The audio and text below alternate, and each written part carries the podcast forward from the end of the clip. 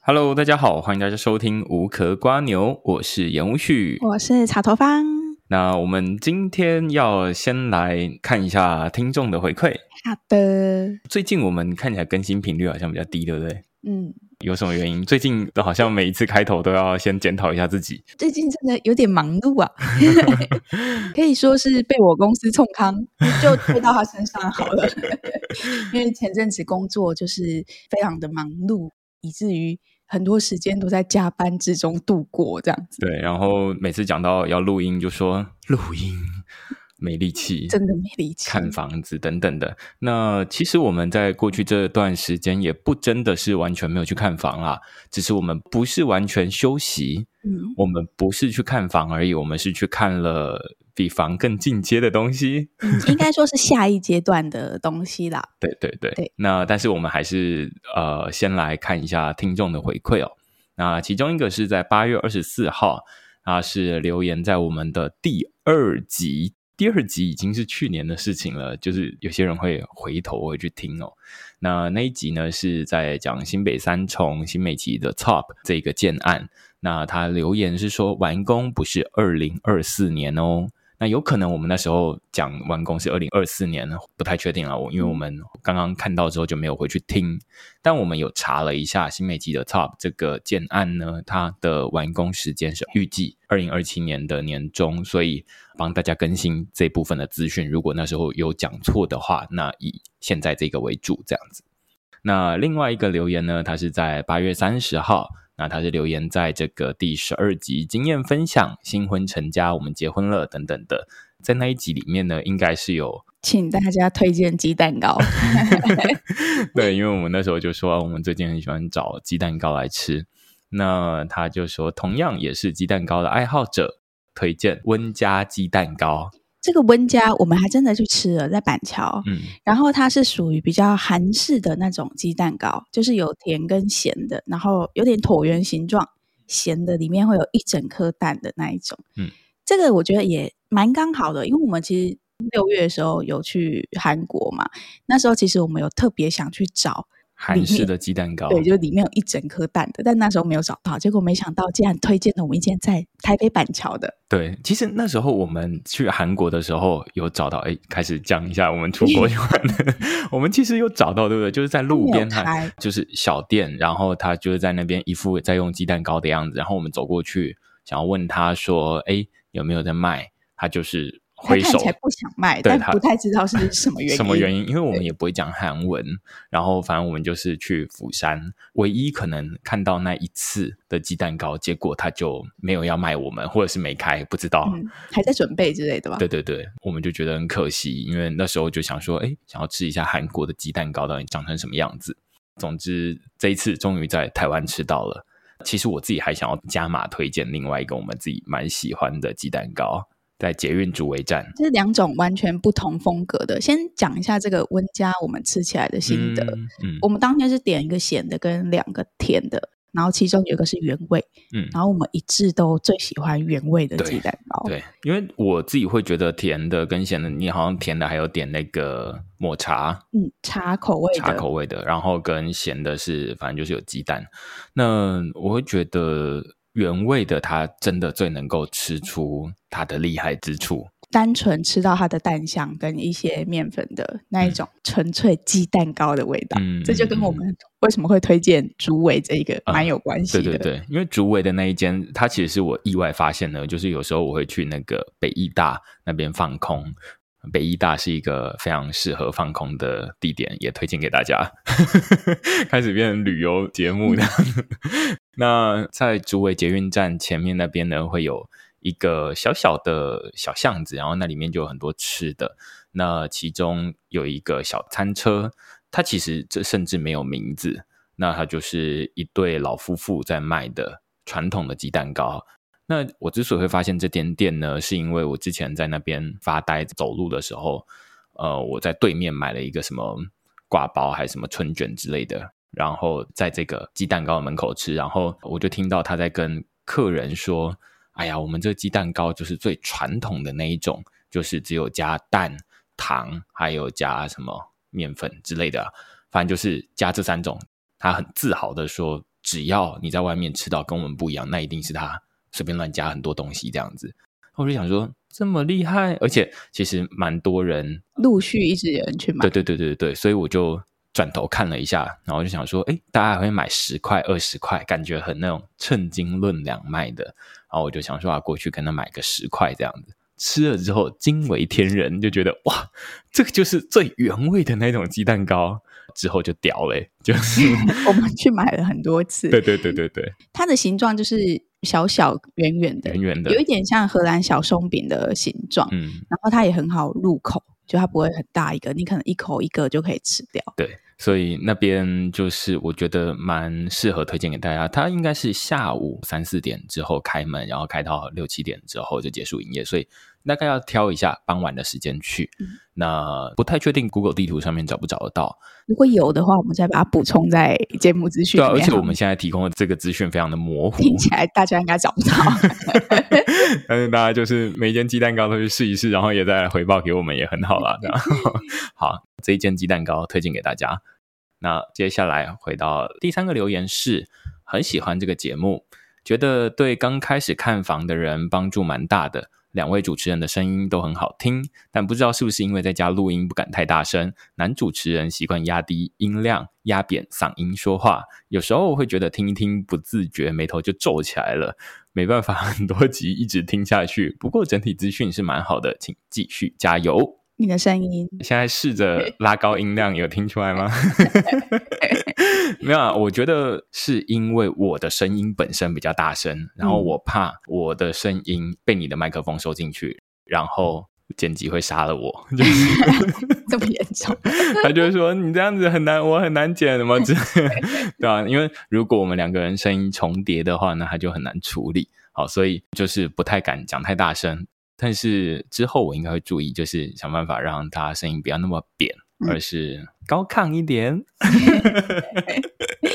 好了好了，谢谢你的回馈。好，可以开始进入我们今天的主题了。嗯，刚刚有提到我们其实最近在呃下一个阶段嘛，其实你买了预售屋之后，等建商他的房子慢慢盖起来，他可能就会陆续开始通知已购户进行客变，是吗？不是先通知缴钱吗？哎，也是啦，就是可能轮到你客变之前，你就要先开始付工程款，这样。嗯、这也是我们最近的进度，就是我们收到第一期的缴款通知。对，嗯、对，所以就是会开始一直定期收到这个 恐怖的挂号信这样子。对，那客变的话，它其实就是客户变更的意思。嗯，这一个客变，它只有买预售屋，它才可以有这样子的。我觉得它算是一个权利吧。就是你可以在房子盖好之前，你就可以先去调整一下，哎，你室内的格局。像是我们通常买，或者是我们去看房子的时候，建商他可能格局都已经规划好了，但是每个人的生活形态跟习惯都不太一样，所以那个固定的格局不见得适合每个人。那这时候他在正准备要盖的时候，你可能就有一些调整的空间，就可以省下后续的一些费用。但这个当然跟建商很有关系啊，有一些建商他的客变是非常的弹性的，比如说他愿意帮你除了拆墙之外，他可能还会愿意帮你把墙面移动位置。那有一些建商他可能会跟你说，哦，我们只能拆，但不会帮你移位等等的，所以这个会跟建商他们设定的规则是非常有关系的。嗯，对。我觉得客变之所以会刚买预售屋的人，他是有这个权利，其他都没有。我觉得这就跟大家如果平常有在看其他二手屋的房子的话，因为我们自己是比较少在看二手的房子啦，中古屋，对，中古屋，那你就会有一个很明显的对比。绝大多数人买中古屋之后，他的第一件事情倒不是说啊就直接进去住了，而是他要先把本来的格局敲掉。重来一次，嗯、那敲掉。现在大家都知道说，以前可能还便宜一点，但是现在这种清运啦，然后人工啊的成本都越来越高，所以大家会说，你虽然中古屋买到了这个比较大的房子，但是你再重新把它布置、重新隔间啦等等的，它会是一笔蛮可观的开支。那相对之下，你买新的预售屋，因为它从无到有嘛，那所以你又是第一手，你就是你买的人嘛，那所以他们在可以调整的空间之内，它可以让你调，就是说啊，那你的格局要怎么隔？虽然你在最一开始去现场看呃样品屋的时候，它会隔一种样子。那它可能是最标准的样子，那你可能会想说啊，那我们的客厅想要大一点，或者是我们的房间想要少一间、少一间等等的，就是大一点的房间等等，那你就可以去跟建商讨论。我觉得最有代表性的大概就是我们之前看的那个阅读台湾吧，嗯，他会告诉你说，哎，你很多东西都可以可变，那甚至别人不太能变的，他也都能变。好，那所以他们讲究的是非常弹性。那我们之前在讲这个新美琪的时候，他也有在最一开始的时候跟我们说：“哎，你看这个它能不能变的这个弹性，跟他们的工程管理能力有直接的相关。就是它能够让你变越多，某种程度也代表说，它对于自己的工程管理能力越强，所以它不怕你变，然后变错了，那我再帮你弄回来，或者它的出错率比较低了。”那所以这个是我觉得客变跟预售屋之间的关系，这样。嗯，因为其实像是客变这件事情啊，假设大家真的最近陆续在看房，或是之后有考虑要客变，我觉得这个真的是必须要在你在看房子的时候就问清楚建商客变的规则。嗯。之所以我们会这么说，就是因为我们现在遇到，我觉得有点就是诶有一点那种感觉，小小踩到雷。对对对，我们其实某种程度录这个节目，除了带大家跟我们一起看房之外，其实你也可以把它说跟我们一起踩雷，防雷。哦，对，对听我们把你的雷都给踩掉，这样子。那我们今天这一集呢，我觉得比较像是我们的一个踩雷分享，对，经验分享啊。对对对，然后告诉你说，哎，其实我们现在遇到的客变是怎么样。简单来说啦，先说结论。我们现在遇到的客变呢，其实是最不能客变的那一种，基本上几乎算是不能变，应该这样讲。因为其实像有一些建商刚刚讲的，他可能管理得很好，他可以去好好的对待每一个已购户，他们可能自己的一些需求。那有一些建商，他可能是因为诶想要追求效率，如果你每一户都来变，每一户设计的都不一样，那他可能在盖的时候。他就必须要花更多时间去核对等等的，那他可能为了想要盖快一点，或者是他不想要去处理那种，哎，后续可能我们盖好之后跟你已购户当时讲的这种描述，或是我们的认知有落差，后续可能会衍生一些其他的问题。他为了避免这些事，他可能就干脆直接跟你说，你不能变，或者是说他给你非常多的限制，多到你可能干脆觉得啊，算了。嗯，我觉得蛮常见的一个状况，像我们之前好像去那个润泰，润泰他就说，哎，我们就已经盖到一半了，嗯嗯，所以其实也不给大家变，所以也不是说真的他们对于自己很有把握，他们就会让你变，而是其实我觉得看每一个不同建商跟每一个不同建案，就同一个建商，他可能也有一些是让你变，有一些不让你变的，嗯。应该说是看建案本身啦，对对对对对。对，然后像我们都会说客变，它是在预售屋上面，但像润泰有一些建商或是某一些建案，它是比较像是先建后售，所以虽然你在买的时候，它可能还没盖好，但是你已经过了那个客变的时间，所以等同就是不能客变，或是比如说现在某个案子它可能盖到二楼。那如果你刚好是买可能二楼或三楼，你就会来不及，或者是会错过这个时间。对啊，我觉得这应该是大家会想要问的第一个问题，就是说到底客变的时间通常是什么时候？我就不要举别人为例，以我们自己为例好了。就是通常它是盖到几楼的时候，然后通知你几楼客变。像我们现在好像已经有人第一波了，对不对？我们其实是买比较高楼层一点。就是我们是一个很正常的，大概十五楼的 RC 建筑，那可能差不多挖到地下二楼的时候，就已经在通知可能一到六楼的住户陆续来办理客变的一些程序。那现在差不多盖到一楼，差不多是从六楼到十一楼之间，这是属于第二波。嗯，嗯，那刚好我们的楼层比较高，我们在十二以上。所以我们可能就是最后一波的客变的时间，嗯，所以它其实会跟着你的工程进度，它慢慢的去一批一批的去做处理。嗯，那可能每一批的这个客变的时间，它大约会抓一到两个月。嗯，对，所以就是可能你会在这两个月之内，你要做很多事情，包含你可能要找诶设计师，应该说你要先考虑要不要找设计师。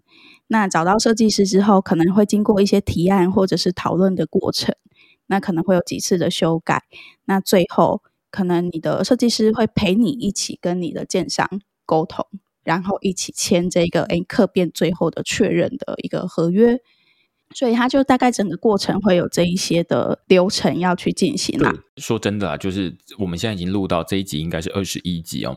前面我们录了二十集，那可能也看了二十几间的房子。我们每次在讲到客变的时候，其实我们是对于这个名词没有真的那么深入的理解，因为我们实际上没有经历过客变这件事情。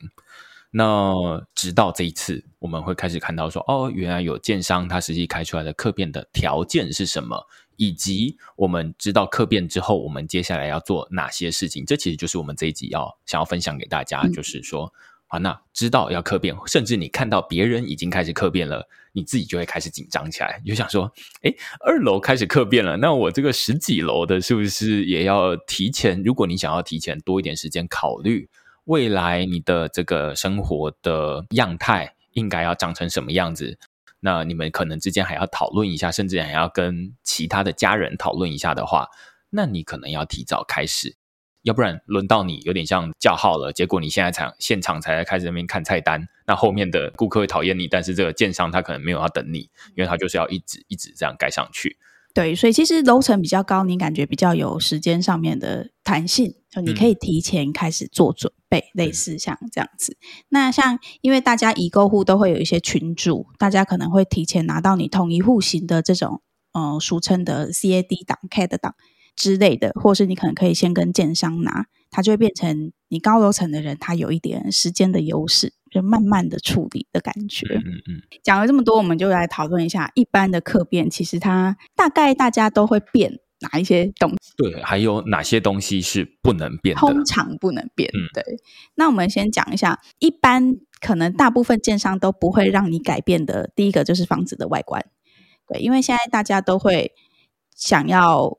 你在外观看起来整个房子是整齐的，对。比如说像是那种室外机放的位置，其实现在大部分的建案它都有规定，你冷气的室外机就是要放在哪个地方。甚至我们之前有看过一些建案，他就说我们都已经帮你把室外机买好，甚至送你了，然后我们规定放在同一个地方，所以我们都归集到那边去，所以你也不用担心了，你只要来这边，你只要买室内机就好了。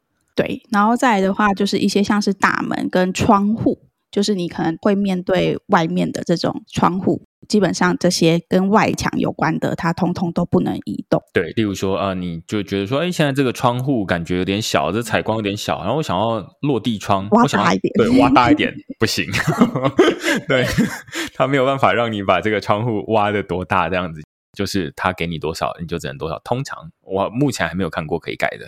然后再来的话，就是可能跟结构安全比较有关的。比如说你的承重的墙或者是柱这一类的位置，基本上都没有办法改。那边本来有一个柱子，那它那个柱子就是非得在那里，你不可能想说哦，那我这个柱子 我想取消这样子，小分一点可以吗？对，类似这样 不行，就是这跟安全结构是有相关的。对，所以这个其实回到我们之前每一集在讨论，就是我们在看它的格局图的时候。其实看格局图，一方面是看它的这个家具的配置，说啊，那你大概这个沙发有没有跟电视有没有斜斜的啊？要不然我以后我都要斜着看电视，感觉怪怪的啊。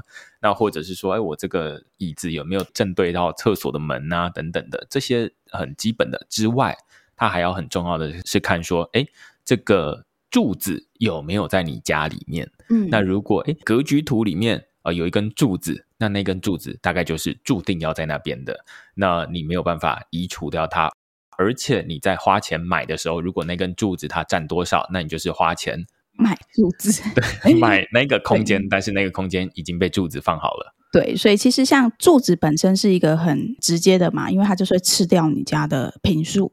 那另外一个是可能感受没有这么直接，就是头上的梁，嗯，那梁基本上。你说它会怎么样吗？它可能就是有梁经过的地方，天花板会低一点点，可能就低一个梁的宽度。嗯、那再来就是可能有一些人如果比较有一些风水上面的考量，他可能就会比较在意梁的位置。比如说大家都会说，哎，你头上有梁会偏头痛啊这一类的。嗯、但这个就是它是属于没办法修改的，所以就是大家在看房子之前呢，你就要先确认好这些梁跟柱有没有觉得。你自己是哪几个特别不能接受？对，那如果你不能接受的话，那就代表说那一户你不该挑，嗯、因为那些东西完全不能变。事后想说你要怎么变，就是他会告诉你说你干脆不要买。哦、对，所以这个是绝对不能动的东西。对，那再来的话就是大家会讲的，就是通常是跟水有关的区域，什么地方会用到水，就是。很简单嘛，厕所跟厨房。嗯，对。那像这些有管道的地方，不管它是水管，或者是像现在的建案，基本上都会有天然气，或者是你抽油烟机这种抽风的管线。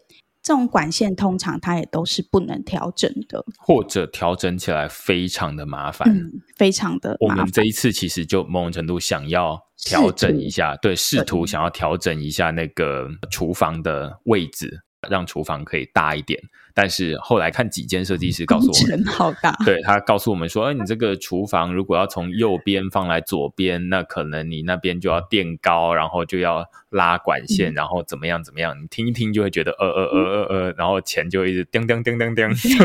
因为基本上管线其实建商不太会让你改。假设你家里要移动，你要在自己的家里想办法。让你新的位置先接到原本建商配置的管线的地方，嗯、那尤其是水又更麻烦，因为水本身你要有一个坡度，它才会流动嘛。如果你都平的，你水就停在那边，在那边。对，嗯、所以就卡各种问题。所以基本上跟管线有关，你要移动是非常的不容易。对啊，例如说像这个厕所，它其实厕所我们现在就会觉得说啊，那厕所就是平平的嘛，就地板。其实厕所它是会做一点斜坡的，通常都会有，对啊，就是会往那个排水排水孔那边斜，那这样子就是可以尽量保持你的厕所的地板的干燥，因为水就会自动往那边流。但是那个斜坡不会很斜，但他们一定要做。所以如果你把这个浴室啊等等的呃改了另外一边，例如说啊，我这个冲澡的地方要从左边改到右边。那就麻烦了，那就是会变成你斜的地方要从左边变到右边去，嗯、那到底要那边把它垫高，还是这边把它打低？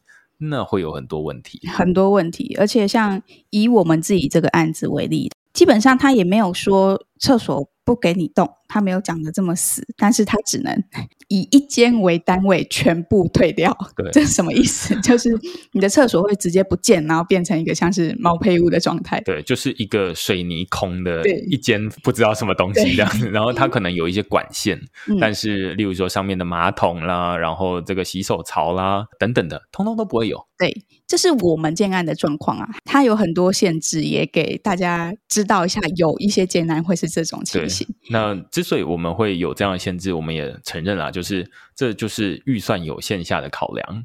通常啦，就是你想要弹性越大，那通常你要花费的成本也是相应的提高的。这个不一定绝对，但是呃，我觉得大趋势应该是这样，就是你想要改的东西越多，它能够配合你的东西越多，那就代表说你可能要花更多钱。去买这个东西，那像是很多大家在 Joeman 啊什么的会看很多豪宅的开箱嘛，因为我们有时候会看那豪宅的开箱，他们豪宅每一次交屋的时候都是直接给你毛坯，嗯，就是因为他们可能要改很多东西，那所以他们干脆就什么都不做。但是相对之下，我们这种比较小资哦，才刚这个入门的这个首购，那他通常是一开始就帮你隔好。没有要让你那么多的客变，你反而要客变，你可能就是自己花钱去做这些事情，这样。对，有一些建案会让你可以保留原本的建材，但是他不帮你安装。就比如说，你跟他说：“哎，我厕所可能要调整。”那他可能原本有的配备，比如说镜柜、洗手槽、马桶，他一样给你，但他可能就是没有帮你装好。那像我们的案子，就是他没有提供这种选项，反正你就是一组要退，你就是全退了。包含你之后防水要自己重做，那你自己重做的防水，建商有没有要帮你保固呢？这又是另外一个问题。对对，像我们的案子来说，他可能就会直接跟你说，那我们就不会提供保固给你。对，对所以你除了拿到一间水泥房间之外，你还要自己花钱贴瓷砖，然后对对对，然后装马桶，然后装洗手槽，然后还要自己弄防水。那如果你防水没有做好，水往下漏，漏到楼下去，那你们要处理的就更多了。对，所以怎么想都觉得哇，这非常非常不划算。嗯，对，还有很多一些其他的问题啊，就比如说，通常啊，你退掉这种一整组，不管是厨具或者是你的卫浴里面的东西，基本上建商他们都只有那一个物品本身的钱，退料不退工。对，就工钱。不会算嘛？但你那个料，嗯、他们都是这种大量买来，其实他们的进价可能也都很低。嗯，所以你就算把它退掉呢，你拿回来的钱，你在客变的时候他们会去算钱嘛？你退了什么东西？那建商应该扣多少钱？或者是你有一些建案，如果他可以帮你移动墙面的位置，或是增加插头，你每一个要多少钱等等的，会有一个最后的这种像是预算的这种清单。那像这种，你把它退掉，基本上拿回来的钱，你都 没有办法买一组新的。对，就是例如说，一个马桶，你现在可能买要五万，但是它实际上退给你，大概可能只会退一万、两万给你而已。那是因为它的进价就这样。那甚至五万还包含你的安装啊等等的。那但是它没有要退你工钱，所以它就只有要退你料而已。这其实大概可以分成三种啦。一种是你完全不动，你就很满意，那就直接放着。那另外一种是，哎，如果你不满意的话，那有分成两种，一种是他还会点交给你，就是说啊，那我们里面有一颗马桶，我们说好的，然后还有一个洗脸盆啊等等的，那我们都点交给你。那需要的时候你再自己安装，看要怎么装，随便你。好，这是另外一种比较好一点的。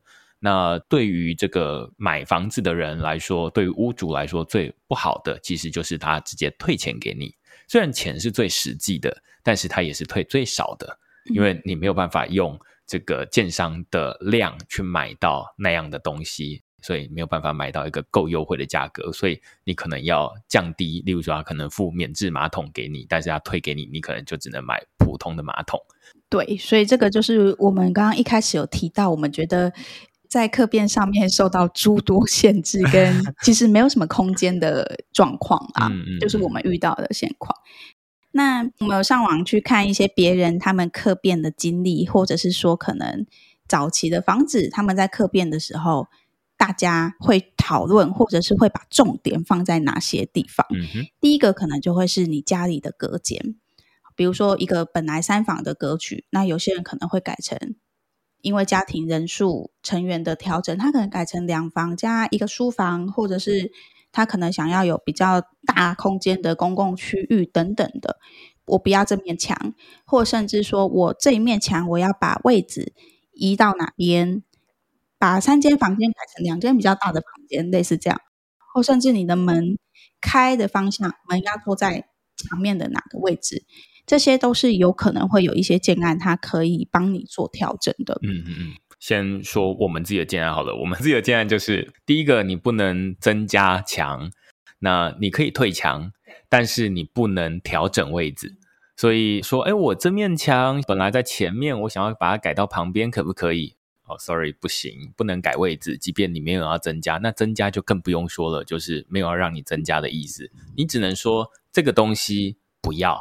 那我可以把不要这个墙取消给你这样子，所以这个是我们现在可以说，嗯，算是遇到最严苛的建商，就是他没有办法调整。其实跟直接给你一个不能客变的房子，我觉得是没有太大的差异。嗯，我们其实那时候买的时候，从第一次去看样品屋的时候，我们就想说，哎，这个样品屋如果我们之后住进来的话，我们就可以把这个拿掉啦，然后把那个调一下啦，等等等等。然后我们那时候想了很多东西。其实，在过去这一段时间，就是从买一直到现在要准备客变的过程中，其实我们也讨论了一些，就是想说啊，那未来家庭人员的增加，那我们会怎么调整？现在呢，就会觉得说，嗯。北贡哎，就是那也要他让你客变啊。那我们那时候就想说，对啊，他可以客变啊，他就可以让我们客变啊，嗯、所以我们才会想这些东西。但是没想到他会给你一个客变原则啊，那原则上面，对，对，那但是写的越简单呢，就代表说他条件越越严苛，这样子就是告诉你说，呃，这其实就没有什么东西可以动的。你如果要动的话，那你只能退，而且我们不会退你钱，类似这样子。嗯，对。然后像其他大家会调整的，可能就会是一些插座，插座也是大家的重点。嗯、对，就你可能安排好你新的格局之后，你要去想一些，哎，你的家电可能通常会在哪些位置？那哪边会需要插座？你插座要新增几个？就基本上，如果你有。先说好你要新增，那建商他们在盖房子的时候，他可能就会先帮你保留一些线路。对，我觉得这个是比较深度的客制化了。虽然大家都会去调整插座的位置跟插座的数量，甚至我们去设计师那边讨论客变的时候，他也会根据我们的生活形态，然后去说啊，那你这边应该要多几个插座等等的。但是我觉得这对于我们这种之前没有买过房子的人，都是跟别人租房子。你其实就是没有这样的感觉，因为你租房子是什么感觉？你就是进去，它插头在哪里就哪里。嗯、那你想要，例如说，我买了扫地机器人，我想要把它放在那边，那边没有插头，那很合理啊。它本来就，那你就自己买一个延长线喽。大概是这样。我所以我觉得，我们现在如果你是跟我们一样是租房子的话，那现在要去新增一个插头，甚至要调整插头的位置。我觉得那些都是你去根据你们的生活深度的克制化。像我们之前就会跟设计师说嘛，我们家是严重仰赖扫地机器人，所以我们要规划一个他的家，然后他的家应该要放在哪边，然后那边一定要有插头。所以透过这样子的方式，接下来设计师就会说啊，那他的家在这边，而且我这边帮你弄好了几个插头，所以他就一定会有电，好，他活得起来这样子。那就透过这样子来规划我们家里到底会长成什么样，所以这个是我觉得也算是你买新房子会有的一些优势，这跟我们租房子很不一样。其实它就是很克制化啦，就是你可以依你现在生活的形态去先规划好。让让你之后在生活起来的时候，你会更加轻松，嗯、或者是让你家可能看起来没有这么多延长线，这么混乱这样 子。对对对对对，对。所以像刚刚讲的这些东西，基本上它都会有一些金额的调整，嗯、就是最后可能建商还会给你一个有点像是明细表，你们可以再去确认。其实我们这次自己在讨论这些事情，我们会有个很大的一个问题，就是一般人好像对这些事都很没概念。如果你不是相关的产业的人的话，比如说你可能新增一个插头大概是多少钱，一面墙可能多少钱，我们都是完全没有，连一个大约的金额都没有。所以我觉得这种时候还是会需要一个比较专业的人陪同做沟通。之所以我们现在要去讨论，现在要去客变，我觉得这一次我们去问了好几家不同的设计师，才开始理解说客变在整个买预售屋的流程里面到底代表什么意义哦。就是我们现在就其实像刚刚最一开始说的，就是说客变它其实想要改的比较像是这个房屋的格局，那所以如果你对于本来的格局不是那么满意的话，那你又不想要在整个房子盖好之后，你才开始去打墙，然后开始怎么样？那你就必须要在现在先做一些决定。所以这个是客变他在整个流程里面扮演的角色。那如果你自己本身就对于这种格局没有太挑剔，也觉得没有什么不行的话，那其实客变这一个步骤你是可以直接跳过的。大家讨论一下我们这次整个找设计或是我们经历的过程啊。我们一开始很没有概念的时候，其实我们也就是先找一个设计师先来问一下。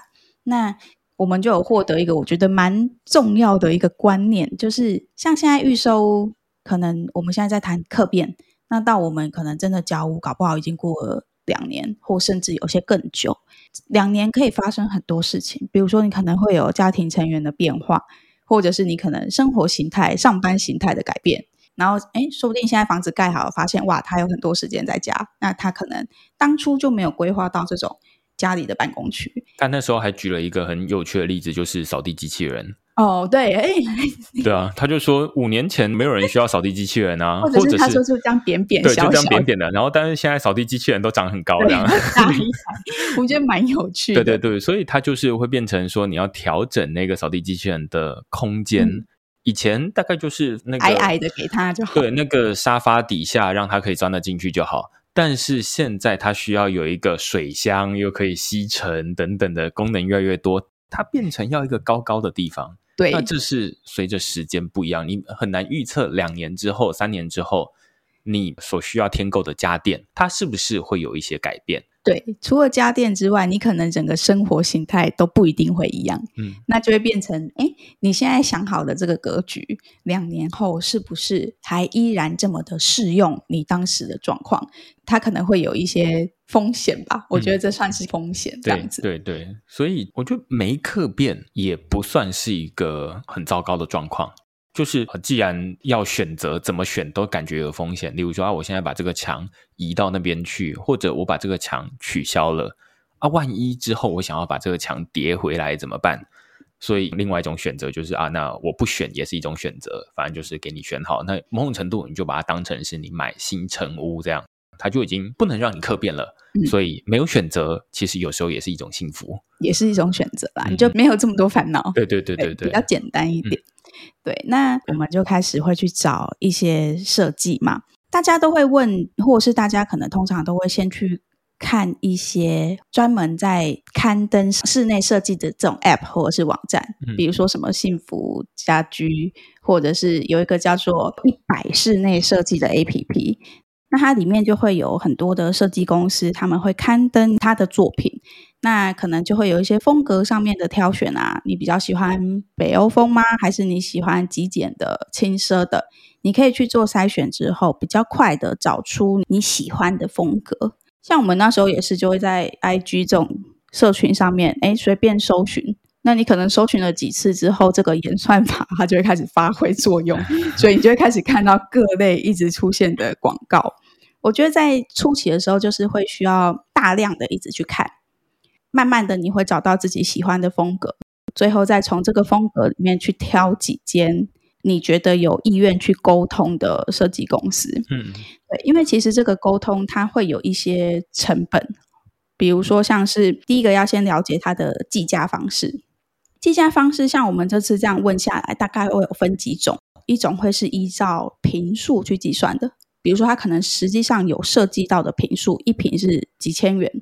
那另外一种会是用格局去计算，他可能说，哎，那你这间房子两房，那两房它固定就是收多少钱？那还有一种，它可能会是以户数去计算，就是一整户，它可能不管你多大。它就是固定的价格，但这个比较少。嗯、这个至少在我们咨询的过程中，我们没有遇到是以户型去做计算、嗯。比较多好像都是以平数来计算，就是说你实际要客变的是几平。例如说阳台是没有要客变的，好，那这排除。那这个浴室是没有要客变的，那这排除。其他的，即便你可能没有要特别动，但是它都把它记成这个要客变或者是可以客变的区域，所以它在设计的时候会比较好设计嘛。他就想说啊，那。这个未来要长成什么样？你总不会说啊，我们这一间房间要设计，但是隔壁那间不要，那感觉好像风格就会落差很大。那所以它比较不会这样子，而是扣掉哪几个，那其他的就是它要计价的品数。对，然后有一些会有低消的限制，比如说有些会跟你说它十坪起跳，那可能对于大家这种买比较小的房子的人，嗯、可能有时候就会有一些感觉是。比较要注意的地方，嗯，所以第一个阶段，我觉得我自己的流程啊，我会觉得先选到自己喜欢的风格之后，去筛选你在预算范围之内的那两个集结起来，你可能找个两三家先去做初步的接洽跟询问。对，所以我们刚刚在说这个一百，它其实真的它的网址的名称就是一百 .com .tw，感觉是一个蛮贵的域名的。总之，它在那里面呢会有分类啊，例如说新手装修啊、风格灵感啊、空间设计啊，甚至有风水指南。好，所以你可以在里面找得到这些东西。但我其实讲这些东西，我自己是蛮心虚的，因为我没有看啊、呃，都是你在看，对不对？大部分是。对对对，所以在上面就是会有一些照片，然后你可以透过照片去找到背后的设计公司。那我之所以会知道这一个平台，是因为。我有一些朋友最近也是买新房子，然后他在装修的时候，他也是会说啊，那他最初在找设计公司的时候，他也是在这个平台上面找，而且在设计完成之后，他也会把这里当成是一个分享平台，把自己的这个家里的装潢啊等等的拍照，然后分享给大家这样子。对，那其实像刚刚提到第一个预算本身很重要之外，还有一些我们一开始在筛选设计公司的我们自己的一些考量啦，比如说像你客变的费用可不可以折抵之后室内设计的费用，这是不同的阶段。我们一开始也搞不太清楚，就是客变的阶段主要设计的是你房屋里面的格局规划，但他可能还不会讨论到，比如说你的。家具要什么色系，或是你家里整体要什么样的风格，可能只是先针对你的使用情境跟生活形态去做格局上面的调整，水电上面的调整。那要等到你真的交屋之后，它才会进到室内设计的环节。那如果你是同样一间设计公司，它通常就可以折抵前面客变的费用，有些可能是全额折抵，有些可能是折抵百分之几，类似这样子。我觉得它的逻辑也很清楚啦，就是说。这一个客变跟设计，它其实是用一种以终为始的逻辑来思考，就是啊，你最终你想要设计成这个风格啊，你有的照片，于是你找我们来帮你客变，那所以我们现在能先改格局的，先改一改，避免你到时候交屋了之后，我还要打啦，还要怎么样，这是前面的部分。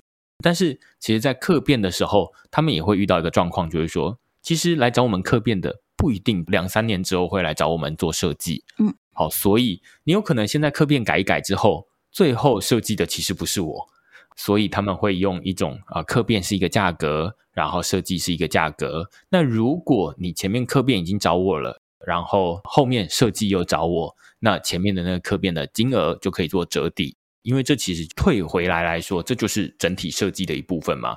就是你只是要改格局，那既然你在事前我就已经帮你改好，那那时候那些客变的费用的钱我就可以不用算，好，透过这样子的方式来做。所以我最一开始也有一些期待上面的错误，就会觉得说客变好像就是要找一个设计师，然后来真正讨论我们家里应该要长成什么样子。经过了一次两次的厘清之后，我就觉得哦，那其实就是改格局嘛。改格局啊，如果没有要改的话，其实你也可以跟他说，我们就用这个格局，然后进行设计，好像也可以哦。所以这是我觉得客变跟设计，我们自己最一开始都会搞不清楚的地方。对，所以真的要自己经历过，才会知道到底每个阶段在做什么。嗯，那除了这个之外，我们那时候还会去考量，哎，你的工作室在哪边？真的不太建议大家找很遥远的，因为可能你在沟通的过程，跟你后续。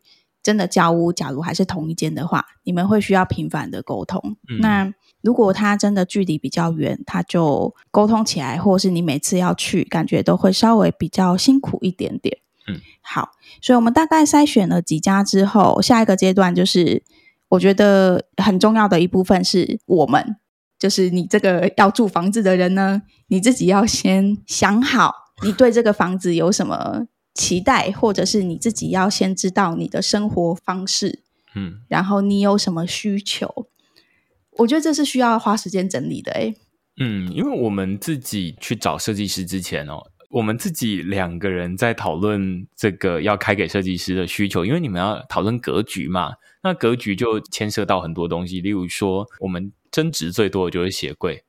谁有几双鞋子？哦，那像我就会说，我的鞋子应该他坚称只有五双鞋。对，我就。那你现在鞋柜打开，里面至少就已经超过十双。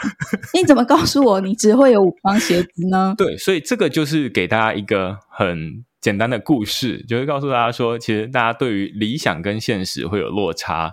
那我心目中 觉得，我觉得自己应该只会有五双鞋，但实际上怎么会多出五双？我也觉得很纳闷，就是那五双到底是谁的？啊，那总之呢，我自己可能会对我自己有一点把握，就是说啊，那他可能三年之后，他就会慢慢的不见了，他就会慢慢的变成，我是没有什么把握了，他之后就会变五双鞋这样子，好，所以这是其中一个，那你可能要列出很多不同的需求嘛。例如说，我们可能还有其中一个需求，就是说啊，因为我们这个房子它开窗是西边，嗯，那可能会有西晒的问题，但是我们又想要让这个光线可以进得来，那我们就会开出一些有趣的需求，就是说我想要看到风景，但是我又不想要晒到太阳。那我之所以开这样的需求，我也是在摸索设计师的极限到底在哪里。就是我自己想，当然会觉得这好像有点矛盾。就是什么叫做你又要光线进来，但是你又不想要晒太阳？那但是我也好奇，就是他能不能做到这件事情？所以我自己目前啦，对于设计的这个流程，如果听众里面有设计师的话，你可能听到这边觉得想要白眼，那就是 sorry，我不想接你这个客人。但是我想要告诉你的是说，这真的是我们这种无知的顾客。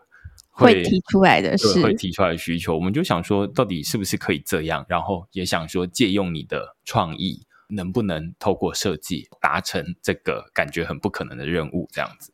但我们还是有提出很多正常的需求啦，比如说像是，哎，我们就会需要在家里办公，那我们就很明确的会需要一个办公的区域，或者是说，像我们自己已经预期到，我们之后家里应该会有很多的家电。厨具类、厨房的这种家电，所以我们可能就会表示，我们需要在电器柜上面，它可能会需要可以容纳比较多不同电器这一类的。对，或者是我们预期我们大概不会有电视，因为其实我们现在家里这里有电视，但我们开那个电视的频率实在是低的可以，就是看两个月有没有开一次这样子，半年开一次。对，所以我们其实不太看电视，我们都用电脑。于是我们请设计师设计的时候，我们就会跟他说：“哎，我们生活的形态不是围绕着电视来打转的，我们比较像是，哎，他需要一个自己的地方躺着，然后我需要一个地方，然后我们各自用各自的电脑或各自的手机，所以这个生活形态就跟传统那种，哎，大家好像要排排坐，然后围着电视为中心的这个生活形态就很不一样。”那你可以在事前根据这样的生活形态去调整，无论是你的设计，甚至是你的格局。那这样子你进去的时候，你就不用说：“哎，我好像感觉住进去，然后好像哪里都格格不入这样的感觉。”对，所以这个就是刚刚讲的，你先筛选出你喜欢的一些风格的设计公司。然后把自己想要的需求想好之后，接着就开始可以直接进行沟通。嗯，那通常这个时候设计公司他们就会有一些提案，这也分大概两种，一种就是提案会收钱，跟提案不收钱。我们遇到的比较多是他会给你一次的提案是免费的，所以他可能会针对你的需求，先帮你规划你的一些新的格局。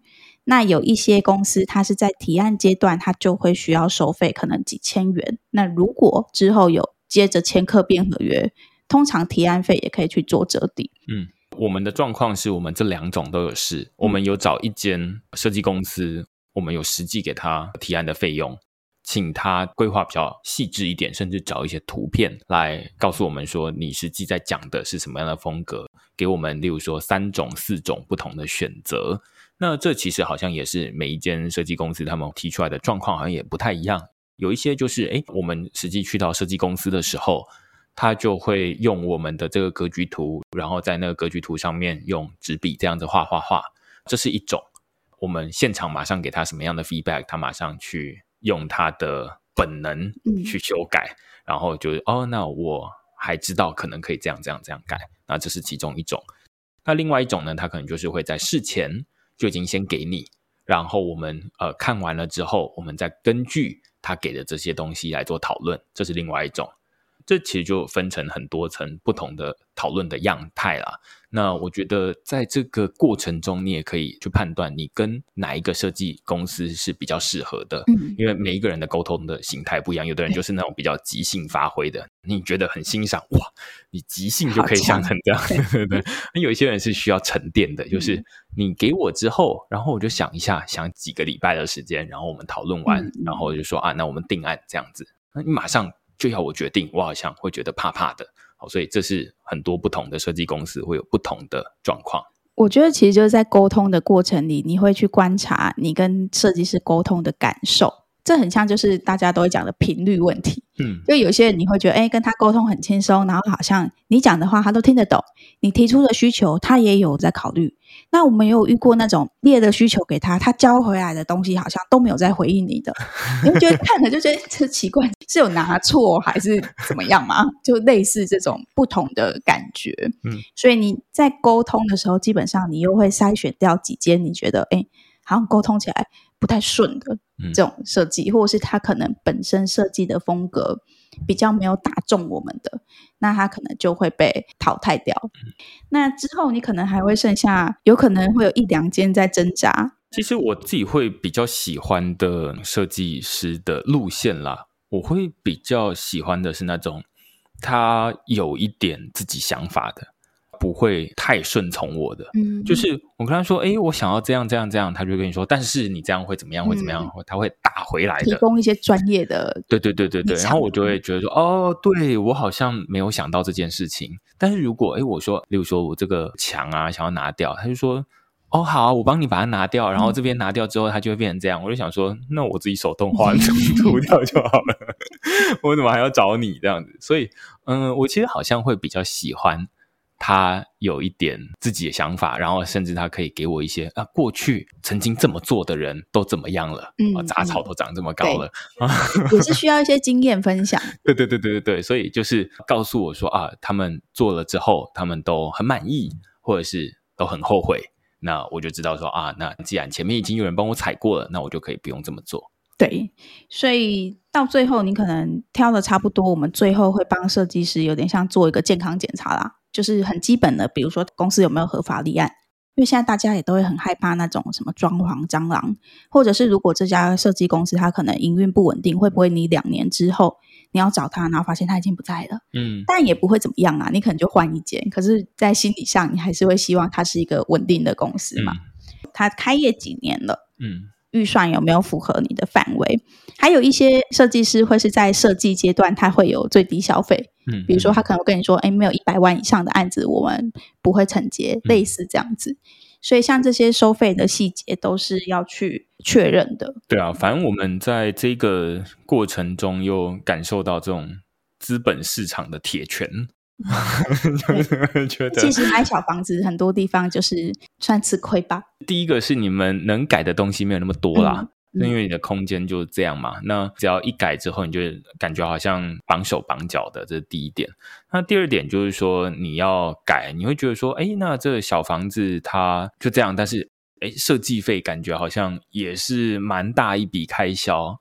就是其实不太确定，因为我们也是第一次做这种房子的室内的格局变更客变，嗯、所以不太确定现在是不是真的就都这么贵。但是至少我们自己的经验，咨询了五六间不同的经验之后，答案确实就是这样，就是颇贵。其实价格落差也是有点大，有一些预估到，例如说一百多万，我们就是一个没有很大的房子，然后也有预估几十万的。那你就会蛮好奇，就是说，到底这中间做出来最后的结果会长成什么样子？但是你家里只有一个，没有办法。哎，那你做一半，我做一半这样子。其实我们也对这个东西有点好奇啊，甚至也会蛮好奇大家。我们知道有一些听众不是第一间房子，那他可能现在想要考虑买第二间房子。之前我们有念过一些人的这个听众的留言嘛，维乐妈等等的。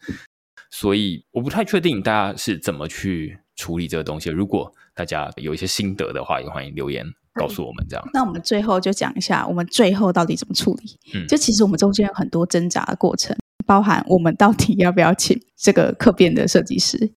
因为其实就是去了解了建商的客变规则之后，我们发现实在是能动的东西很少，包含我们的插座也不能增减。